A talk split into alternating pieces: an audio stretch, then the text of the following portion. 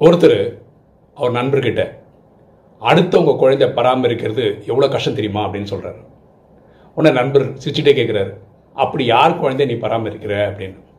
ஏன் உனக்கு தெரியாதா? என் மாமனாரோட பொண்ணை நான் தானே பராமரிக்கிறேன்? அப்படின்னு சொல்கிறார் தாம்பத்திய வாழ்க்கை வந்து போரு டென்ஷன் யார் சொல்கிறான்னு தெரியுமா? அதை சுவாரஸ்யமாக பார்க்க தெரியாது உங்களுக்கு. வாழ்க்கையே நீங்கள் சுவாரஸ்யமாக பார்க்க ஆரம்பிச்சிங்கன்னா உங்கள் வாழ்க்கை ஜிங்கலாலா தான். எண்ணம் போல் வாழ்வு.